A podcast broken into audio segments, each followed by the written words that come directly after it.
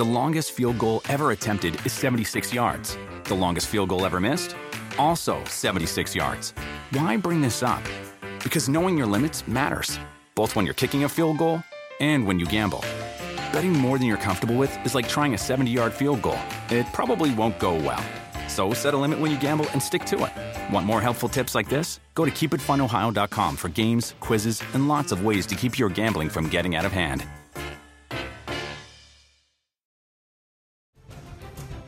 I'm Rebecca Lowe, host of NBC's coverage of the Premier League. Welcome along to the latest edition of the Premier League on NBC podcast, where you can get the latest, can't miss content from NBC's coverage of one of the best leagues in the world. Plus, be sure to tune in on weekends at 7 a.m. Eastern for Premier League mornings on NBCSN. But for now, we hope you enjoy the latest edition of the Premier League on NBC podcast. Well, this Premier League weekend, week 26 of fixtures, is actually spread over two weekends. Four this weekend, six next weekend, because it is the winter break, officially known as the mid season player break. That is how the next two weekends are looking two of the elder statesmen, I think it's fair to say, in the Premier League going head to head today. Roy Hodgson. Robbie, there have been mm. rumours swirling around Selhurst Park over the yeah. last couple of weeks that actually, with his contract expiring at the end of the season, mm. Hodgson was going to walk away and choose not to sign a new deal this summer. Yeah. He's been disappointed. He came out in the papers yesterday about the lack of signing, certainly in the January transfer window, if not the transfer windows yeah. before. From both Roy Hodgson's perspective mm. and the clubs, who it does now look like he might yet sign. Yeah.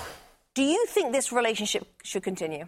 I do, and I go back to the start of the relationship, Rebecca. Roy needed Palace when he'd come off a disappointing time as England manager, as much as Palace needed Roy. Some stability in staying in this league. Palace in the past have been a yo-yo team, in it. 72 years of age, Rebecca. It should be pipe slippers and the grandkids at the weekend. He's right in the heart of the Premier League, doing a capable job. He's a safe pair of hands. He keeps your, your team, I think, in the league. And go back to the, the start of Roy's um, tenure at the football club.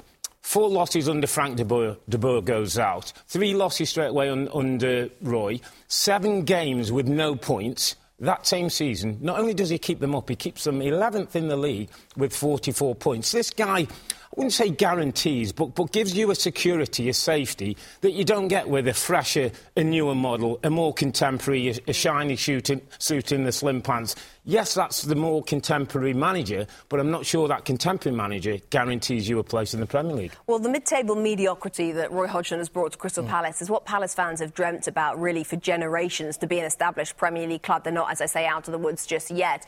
From his perspective, though, he could be forgiven for surely thinking, you know what, I'm 72, yeah. I've not been backed financially, so I don't want to risk my legacy at Palace. Maybe the grandkids and the pipe is what I want.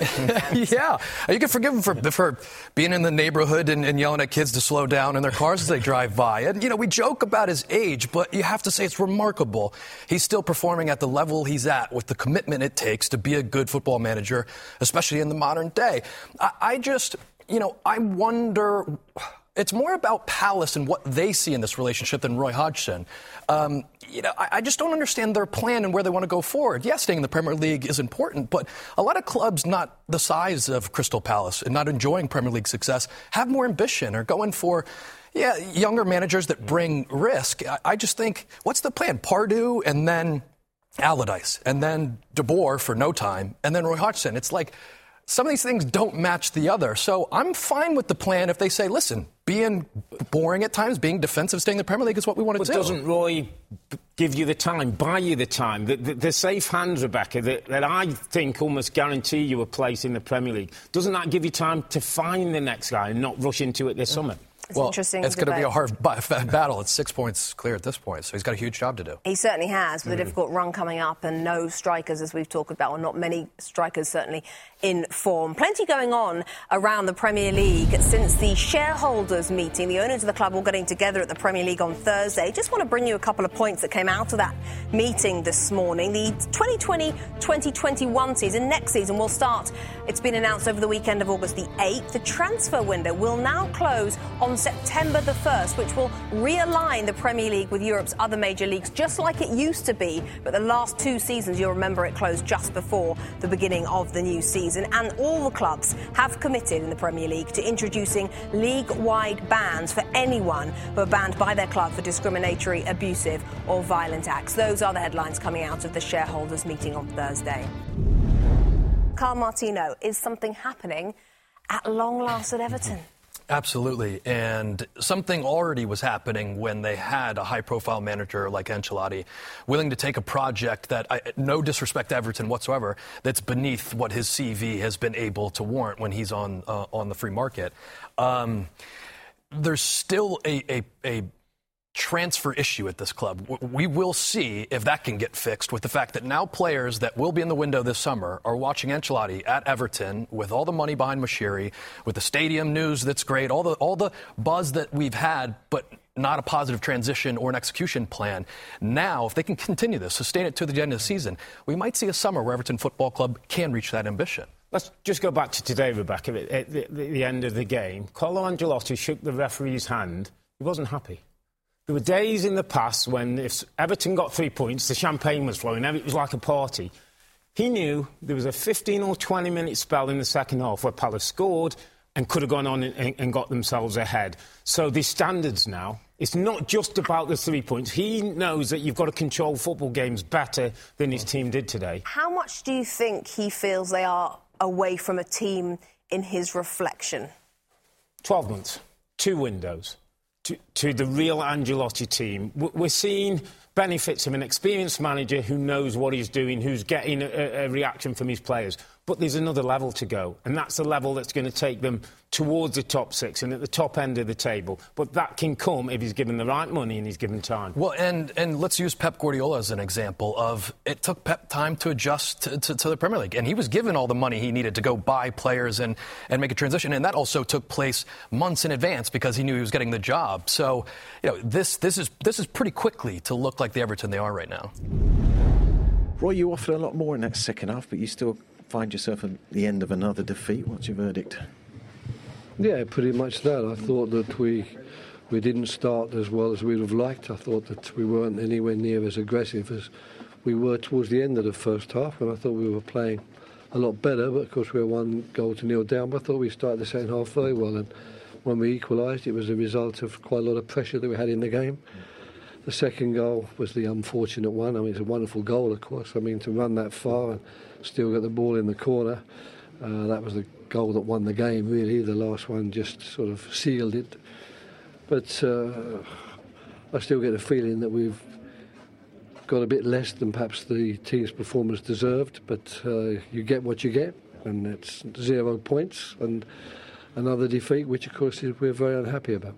Let's look at the one positive aspect, of course. You can see your delight when Benteke scores and that that long run without a goal is lifted from his shoulders. Yep, that was very good. I mean, strange enough, you know, that was a, a goal which the goalkeeper could possibly have saved, and the one that he really should have no chance of saving, he, he produces a wonder save, and we hit the post in that situation as well. So I thought there was a, even when we went 2 1 down, I thought we, we showed a, a lot of initiative to get back in the game, and we were very, very close to getting that equaliser. But the longer the game goes on, of course, and you approach the end, every time the ball goes out of play, you, you lose valuable time. And there's quite a lot of free kicks the referee was giving, which was losing valuable time for us. And in the end, we just ran out of time to keep the sort of pressure up. Injuries, to Tom's, Tomkins' injury, is that serious? Could be. I mean, we won't know until, of course, it's fully assessed. But it's a, a hamstring injury, so I always fear when you get those, it's going to be weeks rather than days, but of course we won't know until it's uh, properly assessed. Do you go into some sort of so-called winter break here? Is it a time to reassess the position, try to find a solution to this run? Well, the solution I think is to make sure we play like we did for large periods of the game today, and uh, and as well as we did last week. So we, I don't necessarily fear the performances as such. I think the way we've played certainly these last two games, which we both lost, um, have been sufficient to give me some some uh, hope, if you like, or, or, some belief that we're going to play well enough to get ourselves back on winning tracks. But unfortunately, you have to suffer the defeats, and uh, you know there's no amount of words are going to change anything. Thank you, Roy. My pleasure. Couple of interesting words there from Roy Hodgson. Hope, Kyle, and belief. He still has it. Do you think Palace fans still have it?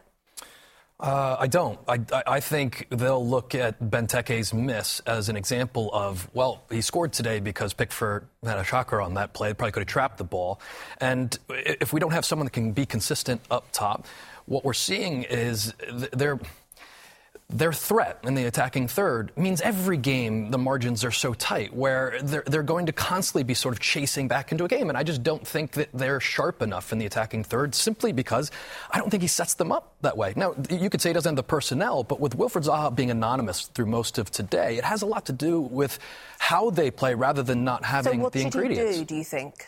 What, what, in terms of setting them up better? I mean, I, so in the second half, they started to come into the game for two reasons. One is, and Jim said it, they sat back a little bit. Everton switched their formation to 4 5 1, gave them a little bit more space, and added another attacking player, let their fullbacks go a little bit higher. It is a game of risk. And so, yeah, you can, you can make sure you're not the one to make the errors. You can make sure you can capitalize on the other's side errors. But when you don't have a threatening goal scorer and you're where they are on the table, at some point, you, you have to take risks. And Crystal Palace have now wanted to be that team for so long, and they're, they're still not. Every season, Rebecca, Palace have their plunge. Sometimes it starts at the beginning of the season, a run with, with not many wins. Sometimes in the middle of the season, which we're getting now, it's a run with, with, with, not many wins. Six points above the relegation positions at the moment. The tactic that Roy has that's like defend, defend, defend, give the ball to Wilf, he'll dribble past something and make happen, is not a tactic. Is not going to get them out of trouble. Three games coming up Newcastle, Brighton, Watford. At the end of those games, we'll know whether Crystal Palace are in the fight to stay in this league or they're going to, again, get themselves mid table and be safe and comfortable. Talk about contracts and all that's got to go on hold now. Crystal Palace need to concentrate on getting some points the Palace plunge. The Palace plunge. I like it, Robbie Earle. Now, since the sacking of Marco Silva, there is no doubt as to the upturn in Everton's season. Under Silva, 15 games, 9 defeats. Since he was fired, they've played 11 games, not all, of course, under Carlo Ancelotti because Duncan Ferguson was caretaker manager. But look at that, they've lost just one. They've gone from 18th to 7th, is the Italian. Another victory, Carlo. I know. What do you make of the performance? Though? You always ask for more. So, what's your verdict?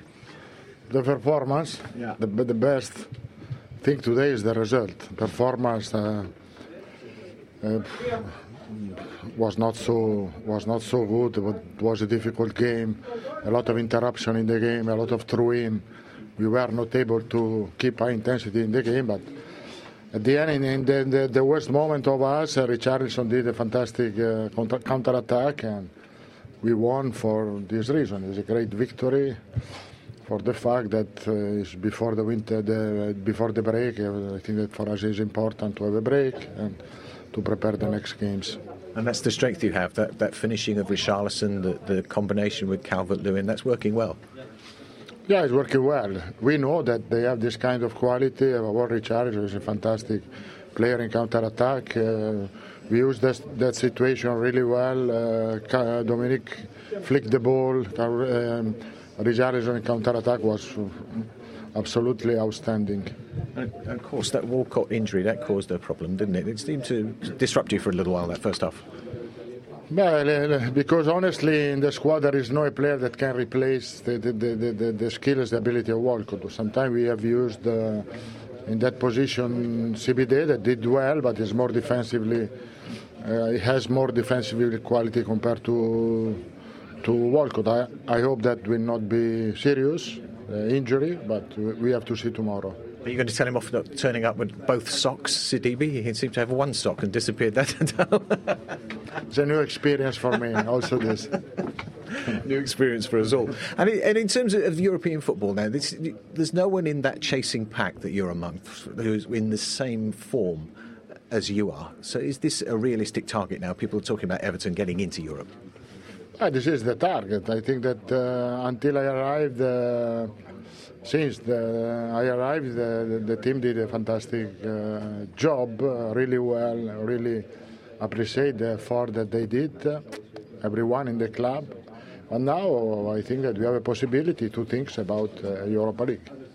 Thank you, Carlo. Thank you. So a point then for Brighton and a point for Watford. Robbie Earle, mm. it's starting to get very worrying, this dropping points on a regular basis from winning positions for Watford, isn't it? Absolutely, because Nigel Pearson, we talked about the new manager bump that, that came in. Last four games, they've got one point now, Rebecca. They do, they've often done the hard bit, got themselves ahead, but then it becomes a mentality thing and it becomes a habit thing. You win, you're winning in a game, but you don't believe you're going to see that out. And that's something Nigel's going to have to address. The next two games, Manchester United and Liverpool. So we're not sure how many points we're going to get from them, and they could be right in it if they're not careful. That's a good point. Tough run for them to come. So take me into the position of a player then. As Robbie says, it becomes a habit. You go up and then you, you start to lose faith that you can see it out, and then that manifests itself in, in, in how does it do that? Yeah, I think there's two different ways. One is um, not having the confidence that you could actually possess the ball and manage a game out. That, that, that's one way that you terrible giveaways or people not making angles to receive the ball. You don't want to be the person that gave it away this game and caused the, the, the drop points. Uh, or, or it's um, you have defensive details that you just fall asleep on. And for a lot of the game, uh, you know, Watford were excellent. And I, and I will give Brighton the credit that they did push the issue. They threw a different challenge at them. We're throwing a lot of numbers up top. The own goal was unlucky but forced in that they were falling back on their heels and they lost a bit of intensity. So it, I think it comes almost like a hoodoo where, where you're kind of waiting for the moment where something breaks down, and you just got to break it by going through a, a, series of games where you don't have those lapses. We take you back to the Amex, to Arlo and to Lee. We've been talking, gentlemen, the last 10 minutes since the end of the game, really about Watford's tendency now in recent mm. games, this habit, as Robbie Earle called it, of leading and then dropping the points. They're both going to be concerned, these managers, but especially Pearson. Well, it would appear so. 17 points dropped from winning positions. That's the third time in a row it's happened.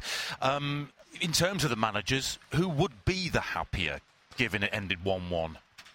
Well, I think um, Graham Potter certainly from being behind and looking like they were going to lose the three points to getting back into it, and also the fact that they're ahead in the league, so Watford haven't caught them up. I think he'll be the happier.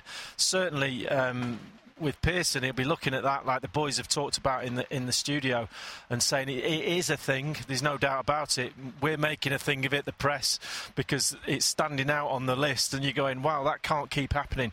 And I said to in commentary, it's a, is it a fitness thing? It doesn't appear so. They seem mm. they seem like they're still putting the effort in, but it starts to become a mental thing. You start just dropping off that yard when you think, oh, let's protect something, and then it, then and then then people are talking about it after the game, and they will be doing so until they stop that run and and that's cost them so far this season. Even though they're still in it, and the fact that it's a draw is still tight as anything, could go anyway. Who's best equipped on the evidence of today to stay up? Uh, probably say Watford be, because they, they, you know, with with Brighton, I just think that they they're kind of running out of ideas, even though they played better in the second half. I think Watford. Crystal Palace are right now in 14th, and they are still six points above the bottom three. Robbie Earle, are they too good to go down, Palace? No. they have played a game more than some teams in the bottom, Rebecca, so that, so that gap could drop to three points. Um, when you look at the goal scorer, Christian Benteke's got one Premier League goal. Calvert-Lewin's got 11, Richarlison's got nine. That's at the other end, end of the pitch. Haven't won a game since Boxing Day. Joint lowest scorers in the league a tactic that looks like they defend for the first half of the game and then whenever they can, they give it to Wilf Zaha and let Wilf go on. That could get you in trouble. They're better players than that. They, have got a good manager who can organise. But if they get into the mindset that we're too good, that we've got enough points, let me tell you, they, they could be down there. From Everton's perspective, it's going so well under Carlo Ancelotti. Of mm. course, he just wants to get to the end of the season where he can really regroup, he can reshuffle, get bring some players in. How much does the name Carlo Ancelotti change the way Everton can recruit this summer? Uh, immediately. I mean, Carlo Ancelotti is a name that's associated with super clubs that win super trophies. And so I think when he goes to Everton, there might be agents. Um, typically behind every transaction, whether a player wants to go there or not, saying, well, maybe, maybe Ancelotti's kind of taking a step down. Maybe he's not with his game. And they'll see the project he's building. They'll know that there's an owner that's willing to spend money. They'll see um, that there's a side that has gaping holes in it in terms of the quality that Ancelotti typically gets to work with and the quality he needs in order to get to Europe. So I think players all over Europe are going to say, you know, give, give, give Everton a call. What Everton do have is a real manager, Rebecca. A guy who I've seen times when that win like today, people be popping champagne and going crazy at Everton. Hear what he said about the performance, not mm. good enough. They're going to play better teams than Palace, who will hurt them in those 20 minute spells when they don't play. This is what I always call a gaffer a guy who takes hold of the football club, who sets the standards and wants to win. And those who don't want to go with him, they'll be out the door. Graham, the cold statistic says it was an own goal that uh, got you the point. I think that's a little bit harsh, though, because second half in particular, you pushed, you pushed, you pushed. Yeah, we did. Um, gave a lot in the game. Um, difficult to go behind when we. I think we started the game quite well and, and was on the ascendancy a little bit, pushing them back. Um, have to look at again at the goal, but I felt there was a hot, you know it was a great strike, but it wasn't from too much. Um, and then we have to play a role in the game because we're one 0 down the crowd gets a little nervous and uh, the atmosphere is difficult. So um, that's why I'm more pleased with the players and more proud of the players because we took the we took the game, we took the responsibility of the game and and pushed in the second half and deserved the, the goal. I think. For their goal, Doucouré covered a lot of ground in the run. Could more of your players squeezed across, covered up, protected the centre of your defence? Yeah, I think that's one of the things we have to look at in any goal. I think you can always do something better. Um, like I said, there was a turnover. We actually did quite well. Got out. Aaron Mooy was breaking the lines, and, and we're looking to play him behind them. Ricochets to them, and he's got quality and physicality, and it's a great strike. But of course, every goal I think is one of those you want to try and do better with. After that goal, the Amex probably got a nervier place than I've ever witnessed it. It was very, very nervy, very anxious. Can't can't do the players the world a good that. No, it's not easy, and that's why I'm more proud of the proud of the players, the, the character they show, the responsibility they show, that they accepted the the challenge um, because you could go under at that point. And again, with Watford's transition players and quality, it's not easy to, to be the one that's got to try and find the answers, especially when teams defend deep. Um, but we did. I thought we pushed and pushed, showed courage, showed bravery and quality, and Adam Mooy had a good chance just before we scored. Um, and yeah, it's an own goal, but it's another good good attack. It was all in front of your goal in the second half. Are you happy to come away with this with something? Um, obviously, the way that you know the goal went in against us, um, uh, very disappointing. But you know, Maps is just trying his best. He isn't trying to score an own goal, um, even though the ben, he could was, have jumped out of the way of it. You know, was, even then, I don't think he's trying to put it in the back of the net. But you know, that's football. Sometimes it goes against you. Um, but fair play to the lads. You know, the back four, the back sort of eight, and at times um, they threw it all at us today, and they stood strong for a lot of it. Let's turn to you. And after we spoke pre-game about that uh, misfortune early season, the own goal, you scored a beauty today. What are your recollections of it? Yeah, of course. I think, uh, like I said in the, the, previous interview, I scored one goal in the, in the first game of the season, and I, I want to, to score today to help the team. Today you are, you are a little bit disappointed about the result, but we, we carry on and we, we fight until the end. This position that you're playing in at the moment, does it suit you better? Yeah, I think so because I score more goals and I help better, I think, the, the team. But uh, the most important is the team, is the way I play, is the way I help my teammate. And uh, today Ben make a, a, great save as well. So everyone make good, uh, good, good thing today.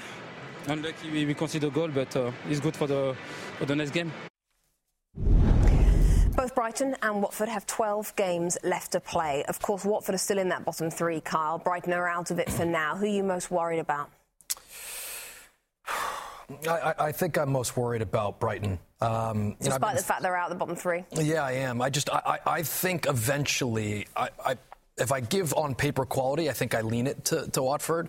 Um, I think that Pearson actually is hard done by and that he has turned things around a little bit. And you know, minor details with own goals has been Burnham, especially last three games. I, I think Brighton's. Um, the way they play is, is just taking a little bit long to set in. And I think there's just this reluctance to shift from it, and they might run out of time. I mean, they're, they're going to start to feel comfortable here, and they're kind of hitting that ground where mm. it's a false comfort that you have, especially when you haven't really put together a serious run. And they've got a, they've got a tough run too, just like Watford right now. That false comfort, you called it in the pre-game match uh, this morning, yeah. back at seven o'clock. Yeah. The Brighton bubble. You're yeah. concerned about almost that complacency. Yeah, they, they, they get a bit insular. That we talk about what Graham Potter's doing and all the processes at the fo- football club, and you look at possession, they always have good bit possession. But Rebecca, they're not getting enough points.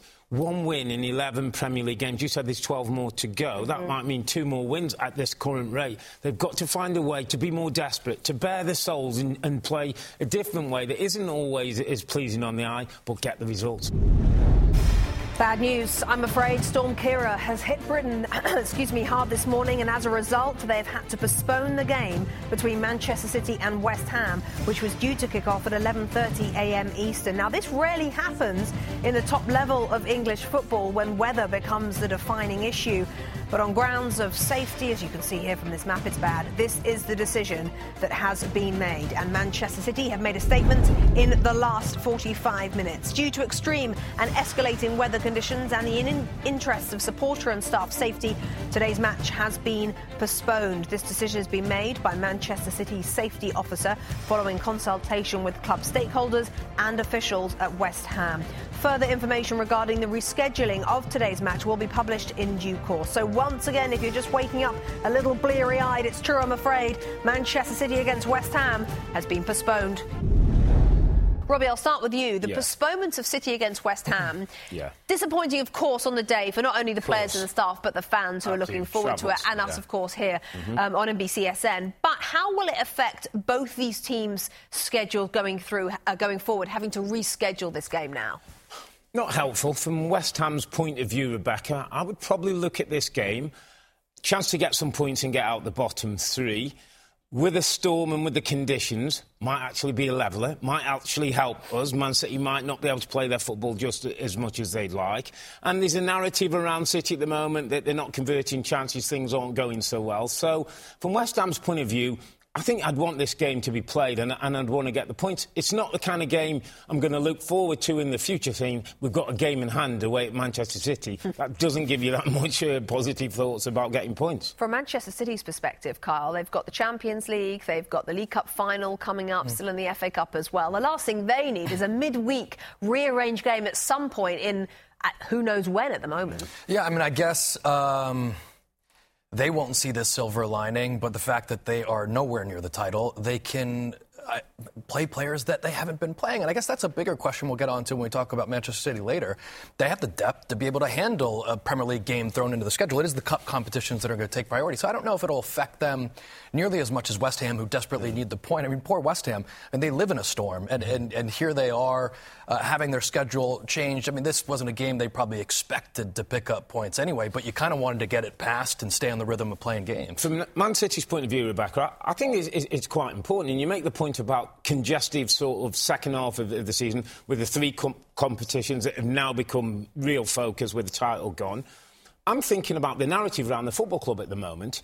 Today, to go out and beat West Ham four or five changes that a little bit. They, you know, they're not they're not losing their edge. They, they can convert the chances. You know, the, the, there's a, a little bit of a negativity around the football club at the moment, and playing West Ham at home and getting a good win would help to address that. Yeah, in your in your career, um, you, when you have a bad game or in a bad moment, you want to play as soon as possible. I mean, lingering and waiting for the next game is the worst thing. But if you you hinted at it there, if you're Man City playing in a storm, playing in these kind of conditions, is that conducive to beating West Ham four or five 0 Well, you'd think it doesn't help their game the way they the way they like to play. You know, we, With or without a storm, I think. I guess if, it's- if I'm Man City, the, the one positive I would say is that Raheem Sterling gets an extra week or so, might get him back. And the port we're hearing is, is training, but not quite at full match fitness. Again, that gives them a little bit of time to get those players. I mean, I didn't think rain. I mean, you got England. No, I didn't no, think you guys this kids. trust me, Carl. This is another level. I'll show No, you no, some it's the scenes right- in a it's obviously the right Has call. it I ever happened to you? I mean, tongue-in-cheek. you know, the build-up when you're a hmm. player, you spend all week Yeah. planning Oh. for a oh. huge game, and there are not many Premier League games over the course of the season. Only 38. So. h- How do you feel as a player when you're absolutely ready to go and then it's hmm. called off? Then I have way too many carbs in my body at this point.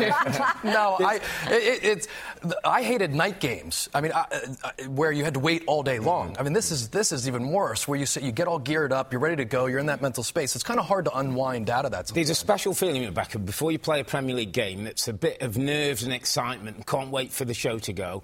And when you get told that a Oh. game's off, it's like somebody switches that off Mm. and everything goes dead inside you. And it's like, oh, you, you just can't have that moment back again. And, and that's what will happen and to for, these players. And for planning wise and stuff, I mean, mm. they probably get into their bubble at the training site and, and go. Now, now you're in a training session when you were set for a mm. game plan. It's just, it, it, it's rare. It's rare that it happens. Uh, you got to feel for the West Ham fans as well. Yeah, who have someone travelled who up from East off. London Oh, this yeah. morning at the crack of mm, dawn, and now they are literally Get- coming off the motorway, turning around in and driving back again. Indeed, and it's it's also not fun as well driving in these conditions. They're not playing today, so they're going to have a game in hand. They're playing the League Cup final in a couple of weeks' time. They're going to have to have another game in hand. They're going to have two extra games to fit in it somewhere across the season, Manchester City. After the game last weekend when they lost at Spurs, all the reports in the papers were that the players were saying to Pep, you're rotating too much, you're tinkering too much. Whether or not those reports are correct, the fact that the optics are there's unrest in the dressing room is damaging, is it not?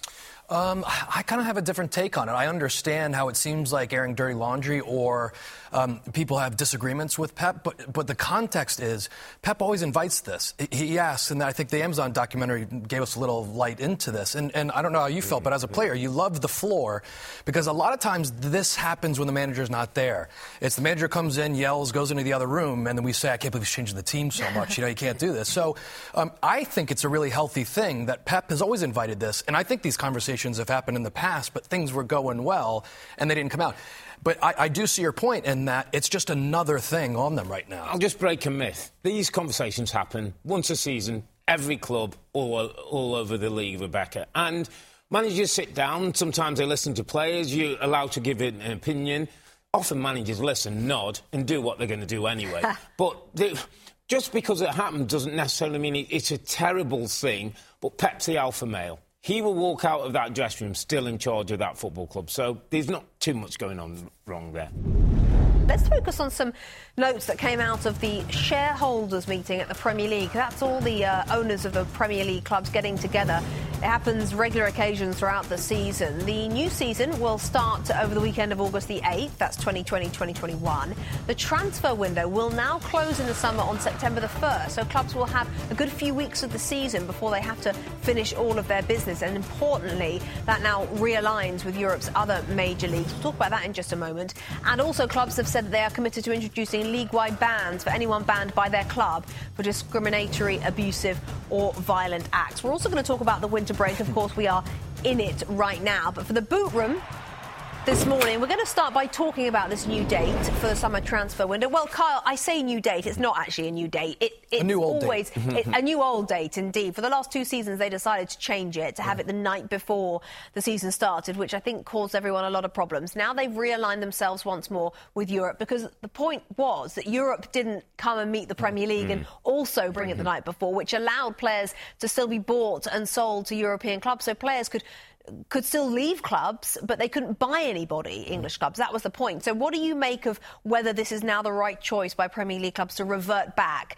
to end of August, beginning of September? Well, I, th- I think it shows a maturity and a security from the Premier League to say it didn't work. Um, I'm surprised. I guess maybe I'm not surprised it didn't. I, I was hopeful it was going to work, and that it's the right call to say it's a distraction to the beginning of the season to have players that that are, you're as a fan buying a jersey of that might be at a different club, and you just bought the new kit. Um, the, the, I, you know, I've been in teams where the, it's a bit uncertain if people are going to be there to start a season or a month later or gone, and it's just. Um, we were hopeful, I think, people that believed in this rule, that the rest of Europe would have said, okay, well, the Premier Leagues are the biggest buyers out there. They move markets. If they're going to make this big stance, we got to go their way.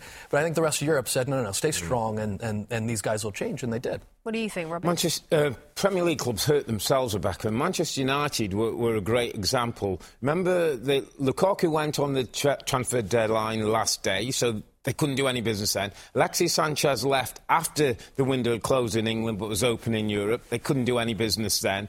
Those are the key situations where Premier League clubs were hamstringing themselves, were hurting themselves.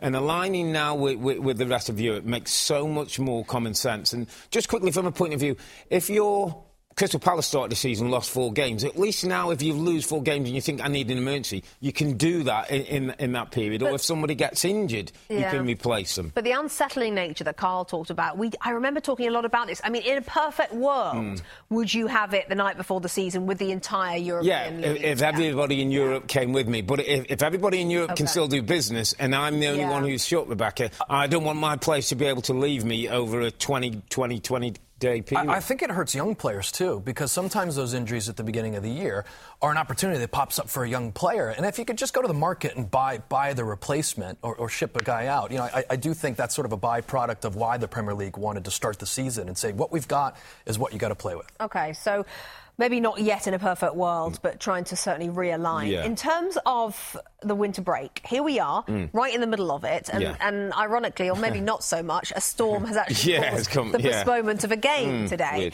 Um, next weekend, there are going to be six games, so again, a reduced schedule list. Yeah.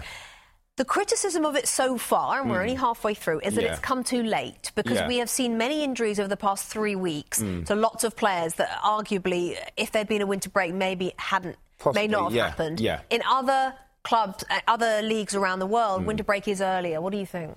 Um, that it's a step in the right direction. I think a little bit like VAR, the winter break is going to need tweaking. Might be a season or two before we get to what is a real winter break where the whole thing shuts down and everybody gets a two week break. But I think we shouldn't be too negative on, on this one. I think it's something that's needed.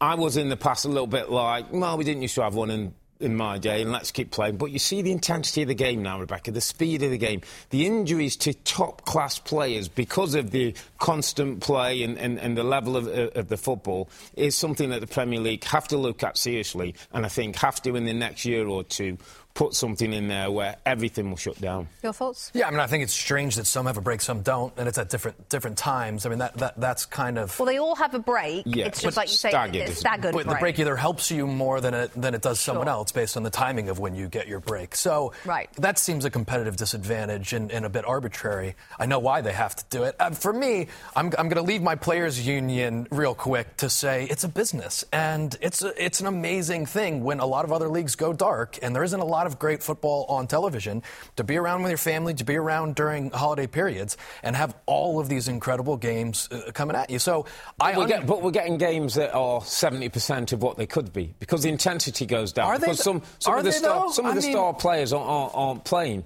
Harry Kane isn't playing. You want to go watch Tottenham. If you're an American fan, you want to go to watch Spurs, and Harry Kane isn't playing. Or Raheem Sterling's not playing for Manchester City.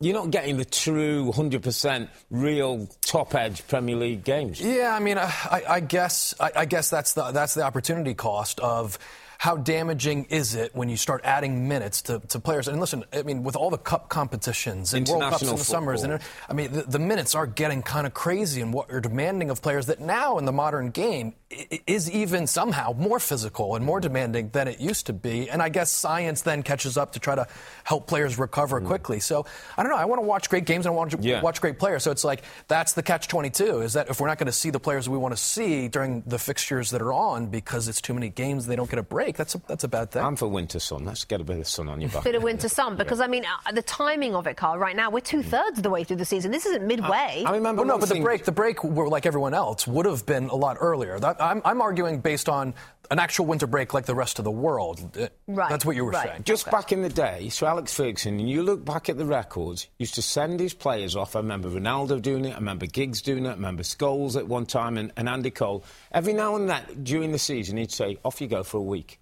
He'd, send, he'd almost have his own break where he'd say, You've had too much football, you've been playing a lot of games, you're a young player still developing. He would make sure he looks after his talent. And Liverpool what the did that with League Sterling a few seasons back, I remember. Uh, that's true. And there is one thing to be said, though. Chris Wilder, in fact, said it this week. The fans who keep the league running, Yeah. they do not want a winter break. That is just Mm. one thing to bear in mind. Trust us, fans, we, we don't want winter break. We want as much football as possible.